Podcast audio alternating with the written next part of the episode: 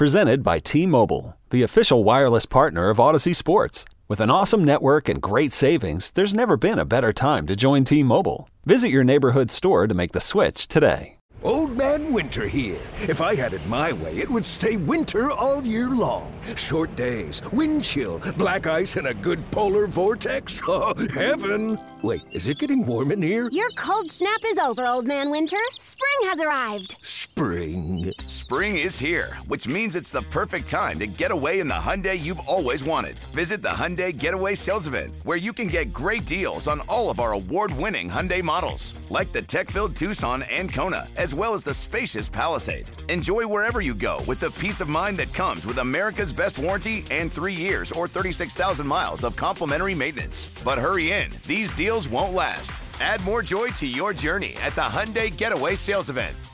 Now get zero percent A P R or up to fifteen hundred dollars bonus cash on the Hyundai Tucson.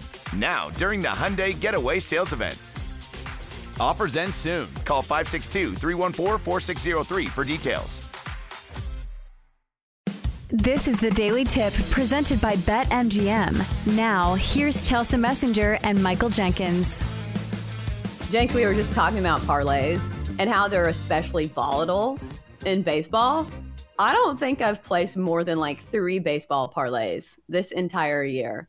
And mm-hmm. for my like for funsies bets, I usually do a good bit of parlays. Like especially in the N F L, mm-hmm. I'll do a lot of teaser parlays. But baseball feels like one of those sports where there are very few guarantees in Major League Baseball. And I feel like this needs to be written on a chalkboard somewhere for everyone to read it. Because do you know how many people ask me, they say, Chelsea, I want to do a parlay today. Who should I play in Major League Baseball? I'm like, listen, this is a sport where the worst team in the league can go mm-hmm. on a seven-game win streak. That's a sport you want to put, you know, your money on for a parlay, because each and every team in your parlay is very capable of blowing it all. Oh, absolutely. Although the Rays, look at you guys. Every single person, not just not just in America, Chelsea, on the planet, looked and said, well, it's parlay day, and I'm starting with the Tampa Bay Rays. Yeah, I've done, I don't know how many parlays on this show. There was a time during the N B A season where I think I did three or four just for the purposes of, hey, I think I can pull this off. And th- these were two-team parlays, not a three-leg, four-leg. No, no, no, no. Two-team. I think I won one, like a single parlay. And you kept saying, I don't know, Jinx. I don't know, Jinx. And you know what? You were absolutely right. And I immediately got away from it. I'm going to do it again at some point. But baseball in particular is really difficult to do just because of the reasons you were stating. Anything can happen on any given night. That's especially true when you're talking about baseball. Right. So on today's slate, like you said, every person in America is going to be rooting against the Kansas City Royals, because if you look at the slate today, there is one play that obviously catches your eye, and that's Tampa Bay today against the Royals, because not only is Tampa Bay one of the best teams in the league, probably the best team in the league if you're just looking at record alone, uh, they're also facing one of the worst teams in the league, and that is the Kansas City Royals. Then you add in the fact that they've got their ace on the mound, Shane McClanahan throwing, who's eleven and one with a two twelve E R A. They're at home. So the odds read Tampa Bay minus four hundred. This is a huge favorite in baseball. This is the biggest line we've seen uh, in a couple weeks, I believe. So how do you go about playing games like this, Jenks, where obviously Tampa Bay is the favorite? Every single mm-hmm. piece of logic says that Tampa Bay is going to win, but also you probably don't want to lay four dollars uh, to play the Rays at home. No, but I'm laying a buck sixty-five on the Rays run line. I really am. I think there's value. If you listen to this show at all, you know I do this on a regular basis where I'm not afraid to lay the juice. I've never laid more than a buck sixty-five. I have never done that. That is my limit. But here's the thing. Value is all relative. At minus four hundred, mm-hmm. if you want to parlay that with something, fine. I get it. But the handicap, I'm telling you. Ooh, Matt says the Rays team total over four and a hook, minus one fifty. Well, that's very good. I could look at that too. Here's the thing. Jose Coss is the opener for Kansas City. The opener. He goes one inning. That's it. So he's giving way to a bullpen that is the second worst in all of baseball. I think the A's have the worst bullpen in Major League Baseball, and then the Royals are just barely above them. So you're telling me that this is a bullpen game on the road for the Royals? Shane McClanahan is five and oh this season on E R A of one point six four at home. The Rays are a top ten hitting team at home. The Royals rank in the bottom five.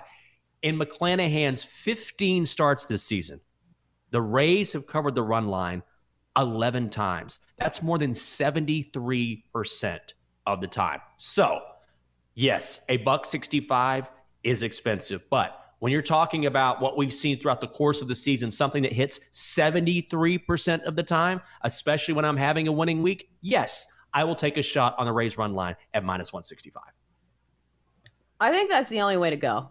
Even though what I don't love is playing the run line for home favorites, because here's the thing. If the Rays are ahead by one run going into the bottom of the ninth, mm-hmm. they're not going to play the bottom of the ninth. So I think that's the sabotage factor. And you look at the Rays on the run line so far this year, they've been all right, but nothing incredibly special, because I think when I first looked at this game, I said, okay, the run line. The Rays are a really prolific offense. So if anybody has the sticks to cover this run line, it's probably this Tampa Bay offense. But looking at the Tampa Bay Rays on the run line, twenty-four and sixteen on the run line at home this year, which is not something that jumps off the page to you.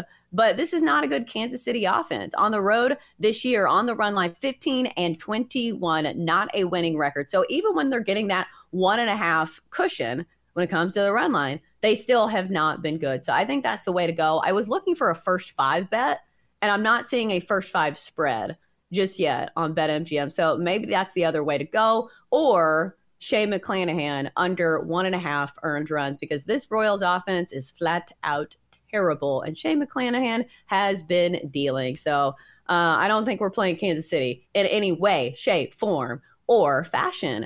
Uh, let's go to some other games on the slate. We've got Braves and Phillies squaring off. It's Bryce Elder facing Aaron Nola. A good pitching matchup here, but the total set at eight and a half for a reason. Two good offenses. Atlanta minus one fifteen, Philly minus one oh five. Jenks, we've been big Bryce Elder fans here on the show. Mm-hmm. Are you rolling with him here? I here's the thing. I'm a little hesitant to make this bet. First of all, I don't like the slate today. I'll say that straight up. I'm going to have either. one bet. It, it's going to be the Rays on the run line. I handicapped some yesterday, and I looked at the numbers today, and eh, there's a couple I would lean towards, but I'm not passionate about anything. From what I see, most experts or the money is going towards the over here. I like the first five under five at minus one thirty-five, and here's why. Taiwan Walker has been exceptional over his last three starts. One run in his last twenty innings. He is three and oh this season with an E R A of two point two five at home.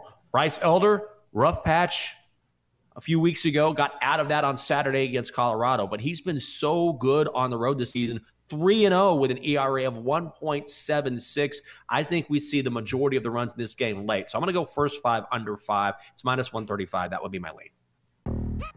Yo, Trey. Kevin, what's up, man? You know, I've been thinking, what would have happened if the N B A never vetoes the Chris Paul trade to the Lakers and we get C P three in the same backcourt as Kobe in L A? Well, you get a very happy Jack Nicholson, for sure. And the Lakers probably win a bunch more championships. C P three finally gets a ring or two or three, and the Kardashian empire is forever altered. What did you just say? Hey, everybody, I'm Trey Wingo. And I'm Kevin Frazier, and we're teaming up on a new weekly sports podcast from Wondery, Alternate Routes. As former SportsCenter anchors and current sports obsessives, we're consumed by all the what-if questions that make being a sports fan so excruciatingly fun. If you're like us, then you also live and die on the fallout from every drop pass or play call. Each week on Alternate Routes, we'll take a flashpoint in sports, break down what actually happened, then explore every alternate scenario and the ripple effects it would have caused. Follow Alternate Routes on the Wondery app or wherever you get your podcasts. You can listen early and ad-free right now by joining Wondery Plus.